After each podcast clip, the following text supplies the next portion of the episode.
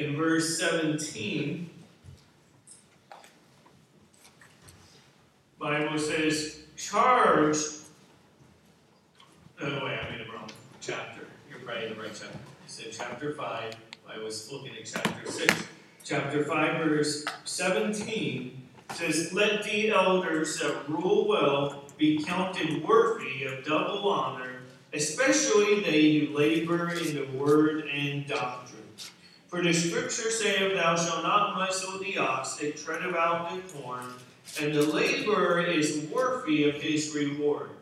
Against an elder receive not an accusation, but before two or three witnesses. Them that sin, rebuke before all, that others may also may fear. I charge thee before God and the Lord Jesus Christ and the white angels that thou observe these things without preferring one before another, doing nothing by partiality. Lay hands suddenly on no man, neither be partaker of other men's sins. Keep thyself pure. Drink no longer water, but use a little wine for thy stomach's sake and thine often infirmities. Some men's sins are open beforehand, going before to judgment, and some men they follow after. Likewise, also the good works of some are manifest beforehand, and they that are otherwise cannot be hid. Apostle Paul talks about in different passages about the difficulties of the church uh, in Ephesus, um, and, and many times this was likely because of the pastors that, that were there, the elders they had, that many times would be inadequate. Paul been um, predicted that there would be some of the elders that would come out of that church that wouldn't be really being there to be a servant of the Lord, but rather were trying to simply gain disciples to follow after them. And that he would teach damnable heresies and um, false doctrines, and it would be more about developing their own cult following than really about ministering the gospel of Jesus Christ um, to the people. Um, Paul writes to Timothy, who is now serving as one of the elders, one of the pastors in Ephesus, on how to restore proper church and pastoral oversight. He speaks of the church taking care of their pastors financially, honoring them, protecting them, but that there may also be a time um, where there's rebuking needed and even removing, removing a pastor if necessary. And also, he gives um, instruction to choose pastors, elders, um, needs to be done carefully when you're selecting them. That is not to be done flippantly. And so, back in verse 17, um, we see Paul writes, Let the others that rule well be counted worthy of double honor, especially they who labor in the word and doctrine. In the previous message, we um, spoke about how the, um, the offices or, or the, the functions of elder, pastor, bishop are three functions of the same office. We're not going to belabor that point today. We do have a previous message, message on that, but just to give a couple of scriptures that um, clarify, shows that. Um, in Acts chapter 20 and verse 17, Paul gathers the elders of the church at Ephesus, um, who likely was often meeting in several different homes instead of in a big assembly uh, most of the time. Um, and, and so um, he was meeting with them. He calls the elders in verse 17. It talks about gathering the elders from the church of Ephesus. And in verse 28, he tells the elders, Take heed therefore unto yourselves and to all the flock. That would be the pastoral, the shepherding um, aspect of it. Being an elder would be the maturity of being mature in the word and spiritual understanding. It says, over to what the Holy Ghost has made you overseers to feed the church of God. And so the Holy Ghost called the, the elders to be overseers, which is the same word translated as bishop, as we see in 1 Timothy chapter 3, Um, and so that's the ruling, the leading aspect of the function. And then you see the feeding the church of God, which again is like that shepherding of taking care of the sheep, and which he had purchased with his own um, blood. And so here Paul was talking um, to Timothy about the elders, the pastors that would be involved in a ministry, either there or that they would be sending out to start new churches or fill in uh, pastors where maybe there was no pastor at the time. And Paul gives instructions specifically to give them double honor.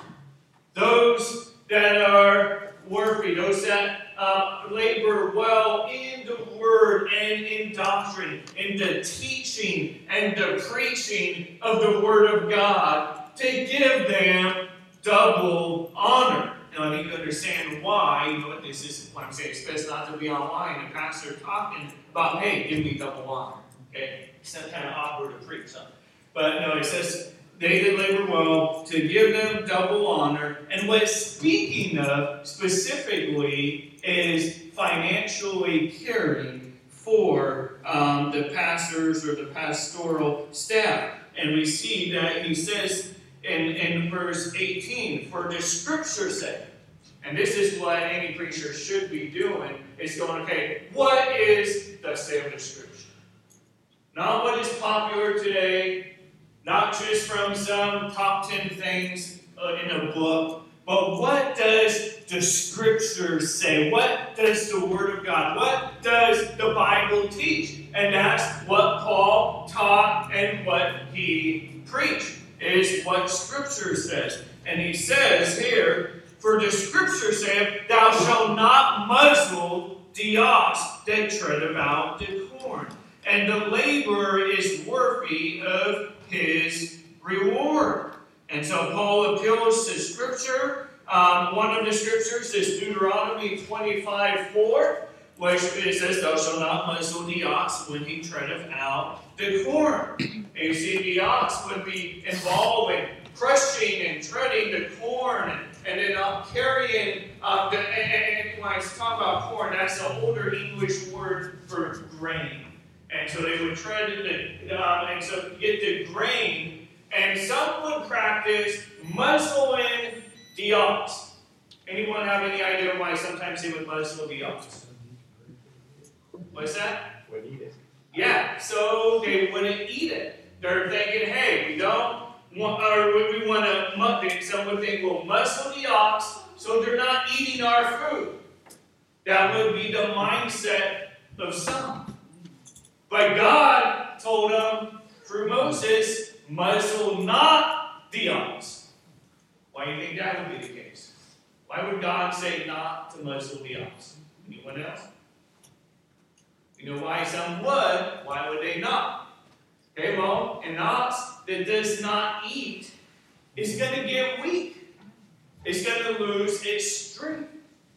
It's going to lose its motivation to actually do the job you're using it to do. And so God says, don't muzzle the ox. Now, you know what? It needs to be able to eat. It's doing work for you. It needs to be able to eat, to be able to continue on in its role. And as we will see, God was illustrating something for later as well. Um, the other scripture that Paul appeals to is Luke 10 7. And he says, and in the same house remained. Is that when Jesus sent the disciples out, and Jesus um, sent the disciples out, and he said, Don't bring any strip, don't bring any money with you, uh, but just go, and those that bring you peace and welcome you in their home, um, you, you stay there, and they say, Take care of you and feed you. Uh, I know today we kind of have maybe have a harder time imagining a stranger just coming over and be um, lodging them, but it would be pretty common in that day where they would look after one another and they would lodge strangers. And, and so um, Jesus told his disciples not to take any money, not to take any bag, and just take one one garment, and and then and go and preach the gospel. Another time, Jesus tells him to bring a strip and uh, uh, uh, uh, to bring a coat and bring uh, money. And so some people have tried to point out that hey, the Bible contradicts. And when no, you know, it's in the talking about the same book, I believe, but it's two different locations. Why the difference? I don't know. Maybe in one aspect, God was teaching them a lesson in faith. And, and Jesus then was telling them to go without and trust in God and teaching them a lesson of faith. And maybe the other time, God was teaching them to learn being prepared, being well prepared for the difficulties that they would face. But here Luke says, For the laborer is worthy of his hire. And he tells them, Go not from house to house. That's where if someone bids you Godspeed, lets you in, teach and preach them the gospel. And don't just be like, hey, okay, I got to move on. If they're ready, decide, um, teach them the gospel and disciple them. But he tells them the labor is worthy of his hire. That is, the apostles would go and preach the gospel that is worthy of them if others end up taking care of them. But what's important about Paul's quote of Luke here reveals that he revealed Luke a New Testament book is Scripture. So he's not only quoting the Old Testament, here he's now quoting from the New Testament um, and quoting Scripture. And likewise, we see in 2 Peter 3 15 and 16 that Peter views Paul's writings as inspired Scripture. And much of his writings here uh, makes much of the New Testament that we have today. And so she's pretty interesting about showing the inspiration of Scripture and the apostles recognizing it as such. Now let's go to 1 Corinthians 9. You know, in studying to um, prepare a message, one thing that's important to do is to look at is, is there any cross references that also deal with this um, topic. Uh, 1 Corinthians chapter 9, verse 1. Paul, Paul says, Am I not an apostle? Am I not free? Have I not seen Jesus Christ our Lord? Are not ye my work in the Lord? If I be not an apostle unto others, yet doubtless I am to you, for the seal of mine apostleship are ye in the Lord. Mine answer to them that do examine me is this have we not power to eat and to drink? Have we not power to lead about a sister, a wife, as well as other apostles, and as the brethren of the Lord and Cephas? Cephas was Peter. And so we see here, he even recognizes that Peter had a wife, which in the Catholic Church, um, the Pope cannot be married. But we see here, Peter was had a wife, and so he was not a pope. Okay, he was simply one of the elders, one of the pastors of the church at moment in Jerusalem, not in Rome. There's no mission scripture of him pastoring in Rome, but he pastored in Jerusalem for a while, and then James came um, to be the lead pastor there. Um, we recognize that Peter was married. Another Bible verse in the New Testament, the Gospels talks about Peter's mother-in-law. Um, if you have a mother-in-law, you've got to have a wife as well. Okay? Because for I only and Barnabas have not we power to forbear working. Okay? Paul saying, okay, okay, we're allowed to have a wife, we're not, we don't. Paul is saying, now these other apostles do, but we don't. They wanted to focus on um, the ministry alone. God called them in that aspect, and He says, Do we have power for their working? Uh, as far as working a secular job. And, and the, the rhetorical question is yes, they would have that right. But he then says, Who goeth a warfare anytime at his own charges? And you know, if someone goes to battle, is he really typically using his own funds to buy all his weapons, to, to um, buy his own food, and to, to then go over there? Is he really funding his own battle? No, not typically.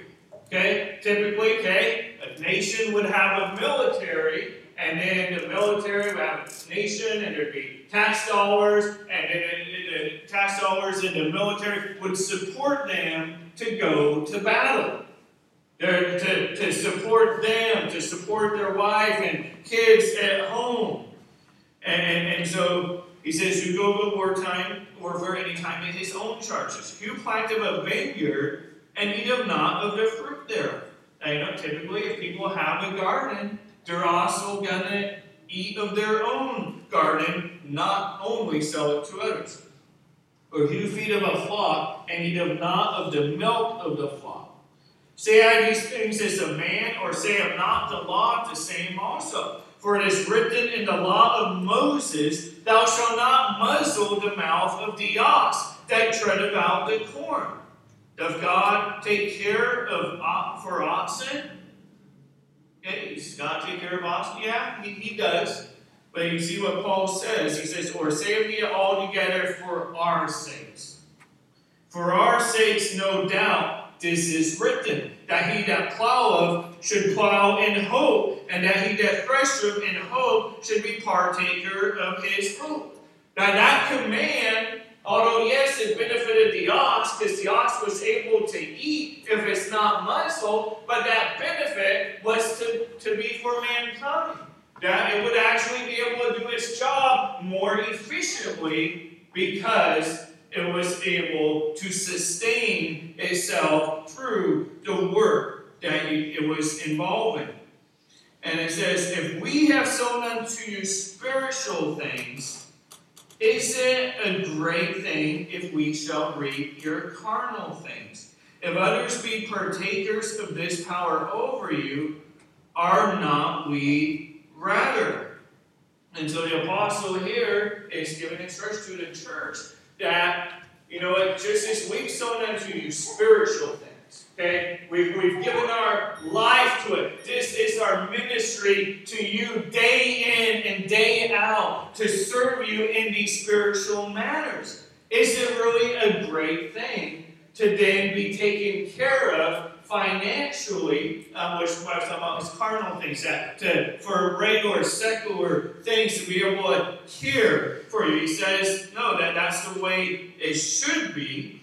And then it, it goes on, nevertheless, we have not used this power, but suffer all things, lest we should hinder the gospel of Christ. And so the Apostle Paul is here saying, okay, we have this right. The law says we have this right. Um, Jesus mentioned we have this right in his quotation of Luke, but he says, we as the apostles have not used this power. That you know, lest in the future generation say, hey, the apostles did all of this, started this religion for financial gain.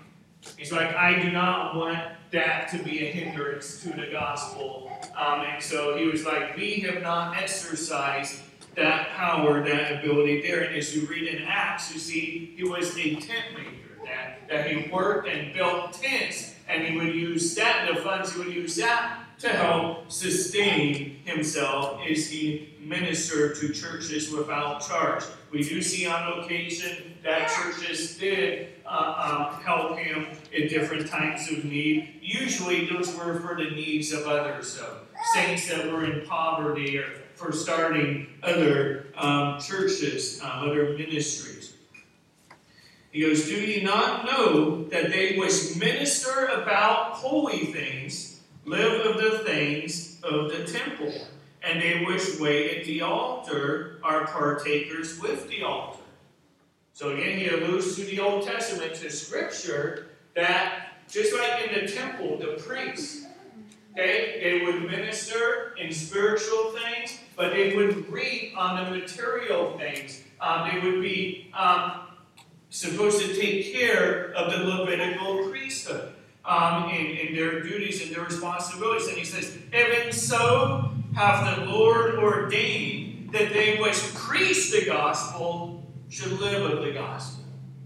And those that are called to preach would be able to live of the gospel. That they would be, I at first time I read that verse, I thought it was talking about a preacher should live what he taught. Now that's true, okay? But that's not what this passage is speaking of. This passage is speaking of that a preacher should live off of those um, supporting um, off of churches or missionaries, like our missionary Kenny Peck, that um, he is living off of churches supporting him financially. That he may be able to be there in Papua New Guinea, be able to focus on the ministry um, there. And again, Paul says, But I have used none of these things, neither have I written these things, that it should be so done unto me. For it were better for me to die than that any man should make my glory void. For though I preach the gospel, I have nothing to glory of, for necessity is laid upon me. Yea, woe is unto me if I preach not the gospel. For if I do this thing willingly, I have a reward. But if against my will, a dispensation of the gospel is committed unto me. What is my reward then? Verily, that I, when I preach the gospel, I may make the gospel of Christ without charge, that I abuse not my power in the gospel. And so here, Paul is saying, okay, I'm not saying these for my sake. This is not why I am saying it. It's more he wants to, you know, maybe in future generations, he wants um, the others to be able to, pastors that he installs, for them to be able to be taken care of financially so that they can minister greatly um, to the congregations. And he says, you know what, I'm not in this for the money. He says, even if it was against my will, you know what, this dispensation this has been committed to me. God has called me to preach the gospel, and woe is me if I preach not the gospel. See that with Isaiah, where he gets weary in the flesh, and he's like, you know what? I don't want to speak the word anymore. I'm done. I've wept. I've had sorrow, overdose. I preach to, and they continue in their idolatry and refuse to repent. And I don't want to mention anything of his name anymore. But then he says there was a fire um, in my bones burning. That how could I but preach the good tidings? How could I but preach what God has committed unto me? So no pastor should have any motive to be preaching for the financial gain. Well, yes, he says, okay, the church support the pastor. That ought not to be the pastor. That's uh, uh, financial gain. That's where Peter even talks about, okay, pastor, David Hebrews talks about, okay, obey them that have the rule over you um, that have spoken unto you the word of God. But then elsewhere in Scripture, we see Peter writing to the pastors to not lord over God's heritage. To remind them, this isn't your heritage. This isn't your church. This is God's heritage. And to not lead is lords over them, but to be in sample to be an example um, in the faith. And, and also, he tells them not to be guilty of filthy lucre. That they're doing that for that purpose, not to do that purpose. Again, it tells the church, care for those who um, help you spiritually. And you know, with our church, um, definitely, I say it's not our church, and I say our church. I say in our church, as in the aspect, we're all members of his body. Okay, so we can all rightfully say this is our church, it's Christ's church, but we are members of this body. And um, the church um, does do what they can to take care of us. And there's been times where we were bit smaller, and I couldn't take any salary from the church. Um, now, there was still financial benefit in having the parsonage, the house, the utilities um, paid for. But you know what? Some pastors maybe would be like, okay, I'm not getting a full time salary, I'm gone. And that's where the Bible talks about they're wolves. They're not really watching after the sheep, they're just doing it for financial gain. And so there's been times where, you know we endured without um, any type of um, paycheck specifically, and then other times where we'd be paid 100 a week or 200 a week, and now the Lord's blessed the church, and the church has blessed us more. So I'm not preaching this to say, hey, give me a pay raise. You know, we're being taken care of um, financially. Um, now, because of our church size, I do need to work another job. And uh, but I'm blessed of God where He enabled a job to be one where I could work usually three days a week there and able to work on some aspect of the ministry of studying there. I know that's not typical, that's not normal, but it's just been neat to see how God has provided, God has sustained us, and as we're called to be faithful um, to what God um, has us to do. And, and he does uh, tell the church as well to try to be faithful, and that's why with our missionaries, we want to bless them. You know, sometimes we might be, oh, you know, we're trying to do too much. No, let's do as much as we can for the missionaries um, as we can when we have guest speakers, especially those that are traveling just on the road, aren't pastoring the church, but are just traveling, preaching, supporting them financially, um, um, lodging them, feeding them, and financially being a blessing to them as they've been a blessing to us in spiritual things. And so we muzzle not the pastors financially, the laborers work for ministries poor.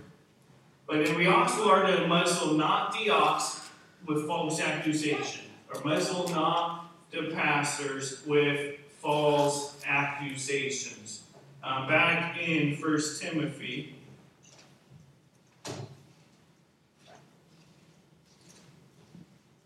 First Timothy chapter 5, again in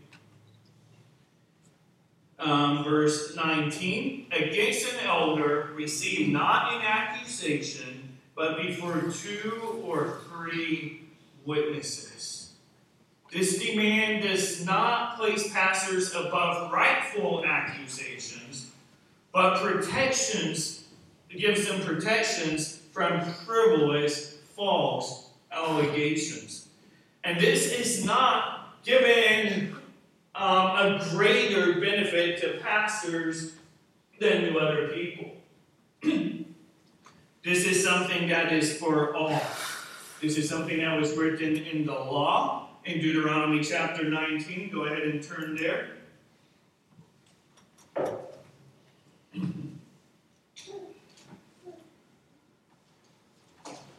Deuteronomy chapter 19. So this isn't um, giving the pastor extra rights, so to speak, um, but this is something that was meant for everybody except there be two or three witnesses. Deuteronomy 19, verse 15 says, One witness shall not rise up against any man for any iniquity or for any sin, in any sin that he sinneth at the mouth of two witnesses or at the mouth of three witnesses shall the matter be established. Okay, so this is the law is saying, okay, everyone should there should be two or three witnesses. Now, can a sin, can a crime be committed with no one seeing, with only one person seeing? Yes, but God cares about people not being falsely accused. And He says there needs to be two or three witnesses before something is officially established. And it sometimes takes investigating. If there's only one witness, and you know it takes more investigation to find um, that there would be two witnesses that could testify that, say, a crime was committed.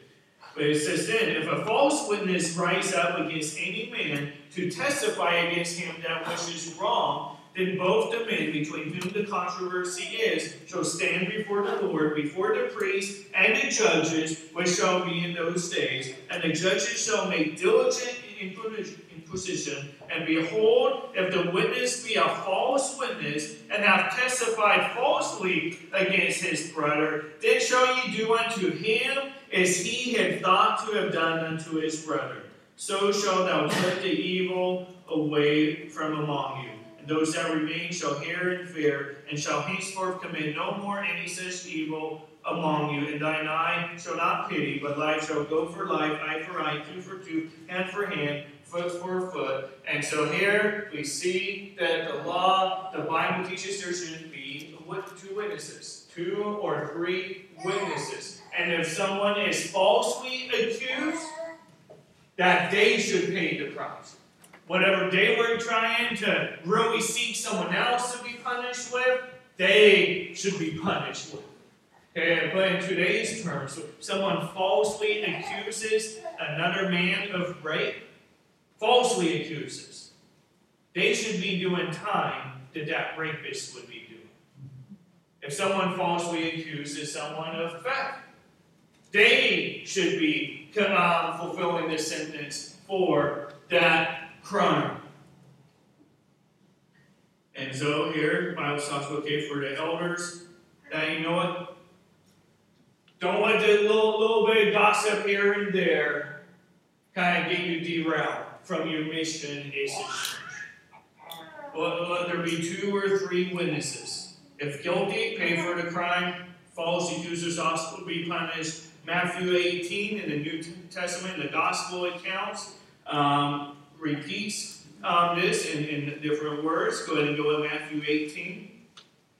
Um, Matthew 18 20 is a verse that is probably one of the most commonly misinterpreted, misapplied um, scriptures. Um, says, where, For where two or three are gathered together in my name, there am I in the midst of them.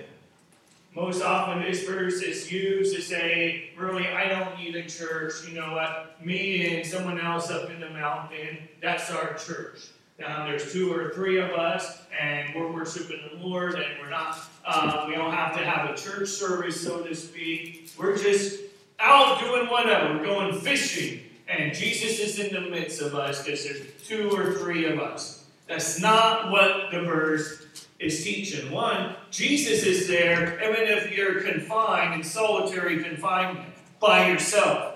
You don't need another person or two to be there for Jesus to be in the midst.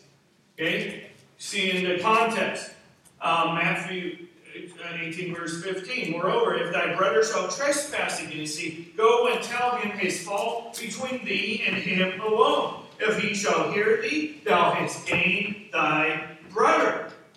But if he will not hear thee, then take with thee one or two more, that in the mouth of two or three witnesses every word may be established. That's Jesus repeating what the law said. Okay? So if Russ and I have an issue, okay, you know, I have an issue with him, I should go talk with him personally. If he has an issue with me, he should come talk with me personally. Not us go and start gossiping to other people, going, man, you know, I can't even believe Russ did that. Or can you believe me? Can't believe the pastor did that. No, it's supposed to go to each other privately. Then, if say, you know, there's just no resolution, then the Bible says, okay, take another or take two and work on trying to get a result. Okay? And then, then if you gain your brother, then, you know, things have resolved, and at the mouth of two or three witnesses, then they can establish, say there's no turning, there's no repentance, and there, or there's just simply not resolution. Then what are we supposed to do? It goes on and says, then, and if he shall neglect to hear them, tell it unto the church. But if he neglect to hear the church, let him be unto thee as a heathen man and a publican. Verily I say to you, whatsoever ye shall bind on earth shall be bound in heaven, and whatsoever ye shall loose on earth shall be loosed in heaven. Again I say unto you that if two of you shall agree on earth is touching anything that they shall ask, it shall be done for them of my Father which is in heaven. For where two or three are gathered together in my name, there am I in the midst of them.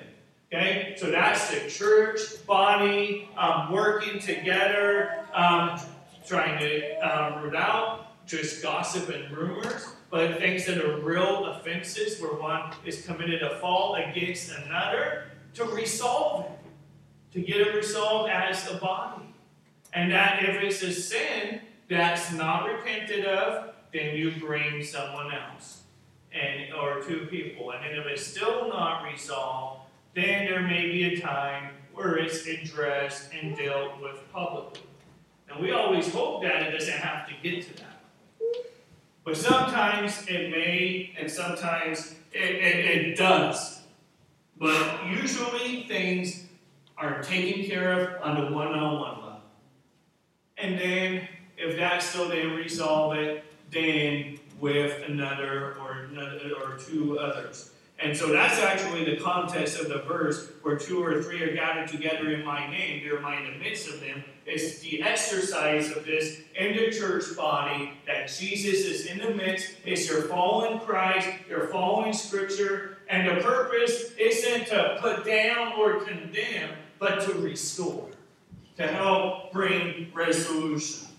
Okay? So it says, muzzle not the pastor or the elders with false accusations. But if there is a legitimate accusation, um, um, again, talk to one and fall first. If not, so bring another two. If no repentance, bring it before the church.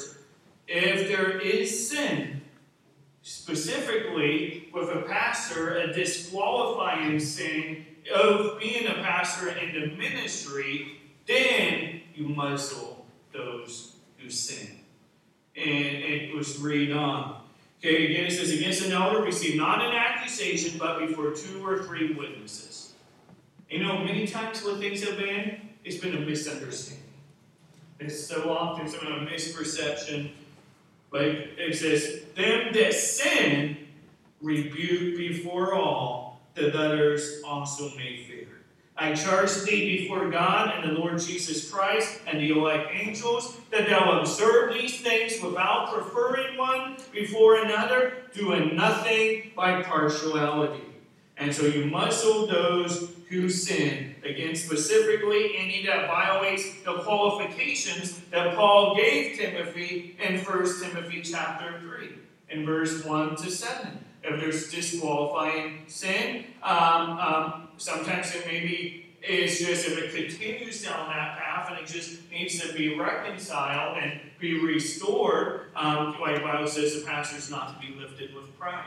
Okay, if the pastor is continually arrogant and lifted with pride, they're not fit for office. And so, you know, what? sometimes there needs to be that humbling. And so here he says, them that sin, that, okay, if you've already gone with two and three witnesses, there's no repentance, then there needs to be things sometimes brought before the church in regard to a pastor. And this is so others also fair. You know, others that would maybe be seeking to go into ministry, that they see that, you know, as James says, be not many masters, for we shall receive the greater condemnation. That when you're in leadership, when you're in a way of influence, that there's going to be a greater accountability that we um, have. And so it says that others may also fear. You know, when there's those that are in sin, unrepentant sin, um, disqualifying ministry, don't cover up pastors or ministries with a scandal. Don't do it. Don't cover it up. Sometimes people with good intentions may try to cover things up but it's a grave mistake that will look more ugly than dealing with it head on and openly. The intention may be to minimize the damage to the Lord's name, but the result will show hypocrisy and a condoning of sin and in favor of protecting a person's reputation when they're guilty As we see the Bible says here, observe these things without preferring one before another, doing nothing by partiality.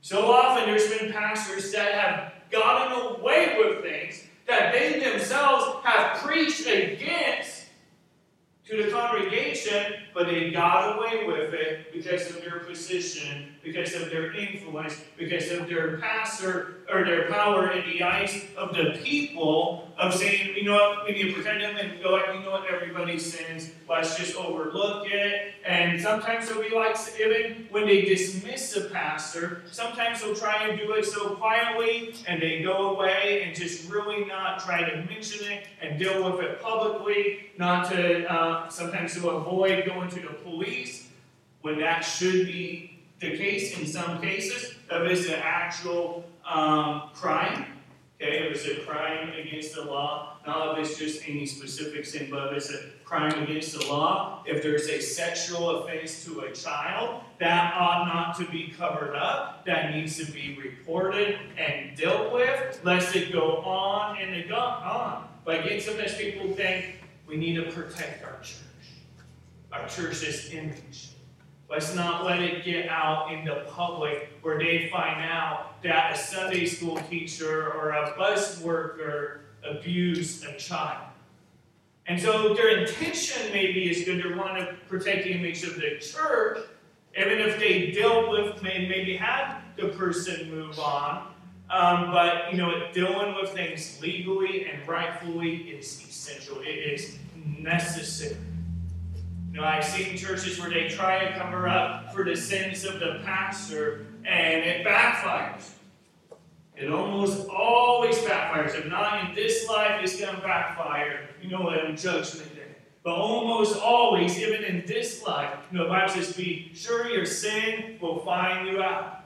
I can think of churches on my head that, you know, they tried covering up the sin of the pastor, even when they dismiss them, and I've seen it where they dismiss the pastor, or they um, didn't so much dismiss them, they retired the pastor and sent the pastor as a missionary to another country to try and protect the name of the church and to try to not embarrass the pastor. Well, it gets out. Know, be sure your sin will find you out and it gets revealed. God has a way of opening things that are done in secret, things that are hidden. And you know what? That church suffered great harm because of trying to hide it. Church in Florida, suffered great harm because they tried to cover up for the sin of the pastor. And they lost members, of course. They lost people over it. And I've also seen a church where they had a scandal where a youth pastor that was young, okay, a youth pastor was sleeping around with one of the teenagers in the church. And he was on staff at the church, and the pastor kind of started to think, you know, things were a little bit strange and um, didn't have any hard facts, contacted CPS and just to kind of find out, I just oh, something's odd. He's been kind of hugging this girl. We've commanded him, we've told him to stop, and he abides, but things just look kind of fishy with him being with this minor. And CPS even told him, goes, well, you can't really do anything until you know for sure. Until there, there's a witness, until there's a confession. Um, otherwise, you could, you could be guilty of defaming his character. And so you got, you know what, if you need to, you could remove them from staff for other reasons, or you just can't do it financially, but you really need to make sure. Well, it didn't take long for there to become evidence that there was that criminal behavior going on of um, seducing a minor um, in the church. And you know what? The pastor found out, reported it immediately to the authorities, confronted the man, and if, and the man was like, you know, oh, you know, okay, I'll leave. And then he's like, I'll stay in the church. I just won't be on staff. And they're like, no, you're gonna need to leave um, completely. The media called um, called the church and said, hey, what? We hear that there's um, been a sex offender um, in your church, and um, or that they committed a sex crime at that time, and left a voicemail, left a message, and so the pastor called back and the journalist was shocked. And he goes, Hey, you called me, right? And, and he's like, Yeah. He goes, But usually people don't answer back to the media with these kinds of allegations. And, um, and so the pastor told him, um, yes, we've had suspicions. Um, we put some um, rules in effect, and then once we knew for sure some allegations were true, um, reported to the authorities, and we're dealing with it. And, and so they confronted head on. They spoke to the church and said, hey, this is going on. It's happened over and over. And they dealt with it publicly as a church. They reported it to the authorities. And um, on the newspaper the next day, instead of them being on the front page headline, such and such Baptist church um, has youth pastor that runs a bus route and is molesting teenagers. Instead, it was about some other thing on the front page, and it was um, just someone that um, exposed themselves at a swimming pool, and that was the front page news. And the pastor was kind of confused by it, and the journalist said, hey, what, we didn't want to give you front page attention. It was still in the paper elsewhere, but goes, we saw that you guys were doing and dealing with it right. You know you were cooperating, you were wanting this done properly, and so we just didn't want to lambaste the church That's if it's the entire church problem. And uh, because they saw, um, and then the bus ministry, you know, usually you would think all of a sudden parents would keep their kids from riding the bus to church. But they didn't have any fallout, even when those people found out, because they saw that the church dealt with the matter properly. And the pastor specifically, in that case, um, dealt with it properly. So, exposing the sin, rebuking the sin, is going to be more beneficial than trying to cover things up. That protected your reputation more by admitting, yes, this happened with one of our youth pastors, and we're and we've dealt with it. That protected their image and reputation. It did not hurt it. It says, observe these things without preferring one before another, doing nothing by partiality. That means you know you're not showing someone special favor just because they're a Sunday school teacher, a pastor, or of some ministry, or a big giver in the church. You don't go with partiality. Let the facts be facts one way or the other. Someone's guilty or someone's not guilty. And then it says in verse 22 lay hands suddenly on no man, neither be partaker of other men's sins. Keep thyself pure. So, you know, be careful when you're ordaining men. Okay? He gave them a list in 1 Timothy chapter 3. Look for a man that fills these qualifications. A, a, man that is truly seeking the Lord, and you read 1 Timothy 3, we've preached on that already, so we won't preach another message. But it's just lay hands suddenly on no man. Don't be too quick to ordaining men to pastor or to um, preach. Otherwise, you're guilty if you have not done enough research and given them time to grow spiritually. And he tells them, Drink no longer water, but use a little wine for thy stomach's sake, and thine often infirmities. Have some kind of infirmity um, where the wine would help medicinally. Um, in this case, sometimes the water was impure, and the alcohol of the wine would um, purify some of the impur- impurities. Um, then he tells us some men's sins are open beforehand, going before the judgment, and some men they follow after. Likewise, also the good works of some are manifest beforehand, and they that are otherwise cannot be hid. And so he tells them, you know what, some men's sins, they're open beforehand. You know everybody sees it. You know, everyone knows they're guilty. And for some, the sin is kept a secret. But judgment day is coming. You know that person that looks like they never received justice? They've been a victim of some crime. You know, judgment's coming. We may not see it, but God has not forgotten about it. Some sins are just open beforehand, some are hidden, but judgment's coming and it will be revealed one day. But then he goes, likewise, your good works. You know, some people's good works, you can't but see them. You know, you, you know, they're serving in a church in some capacity, you know, maybe they're singing, maybe they're filling in to teach, maybe you see them outside picking weeds, which we do need someone for that. You know, I've sent my kids out there many times. We really need someone that just takes that as a ministry and that's not only my notes, okay? But man, it's a ministry where hey, we're taking care of that flower bed and stuff and get it. I think I think my kids are just kind of getting the tops and we need to get the roots out. But you know what? You see them out there, but you can see their good works.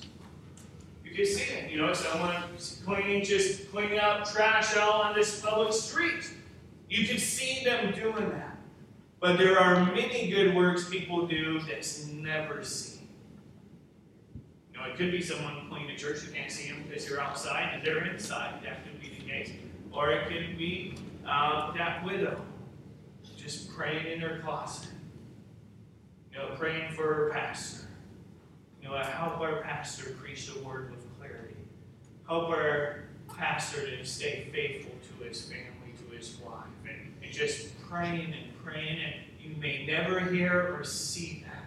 It's a good work that's hidden, but one day will be revealed. That God will reward them openly.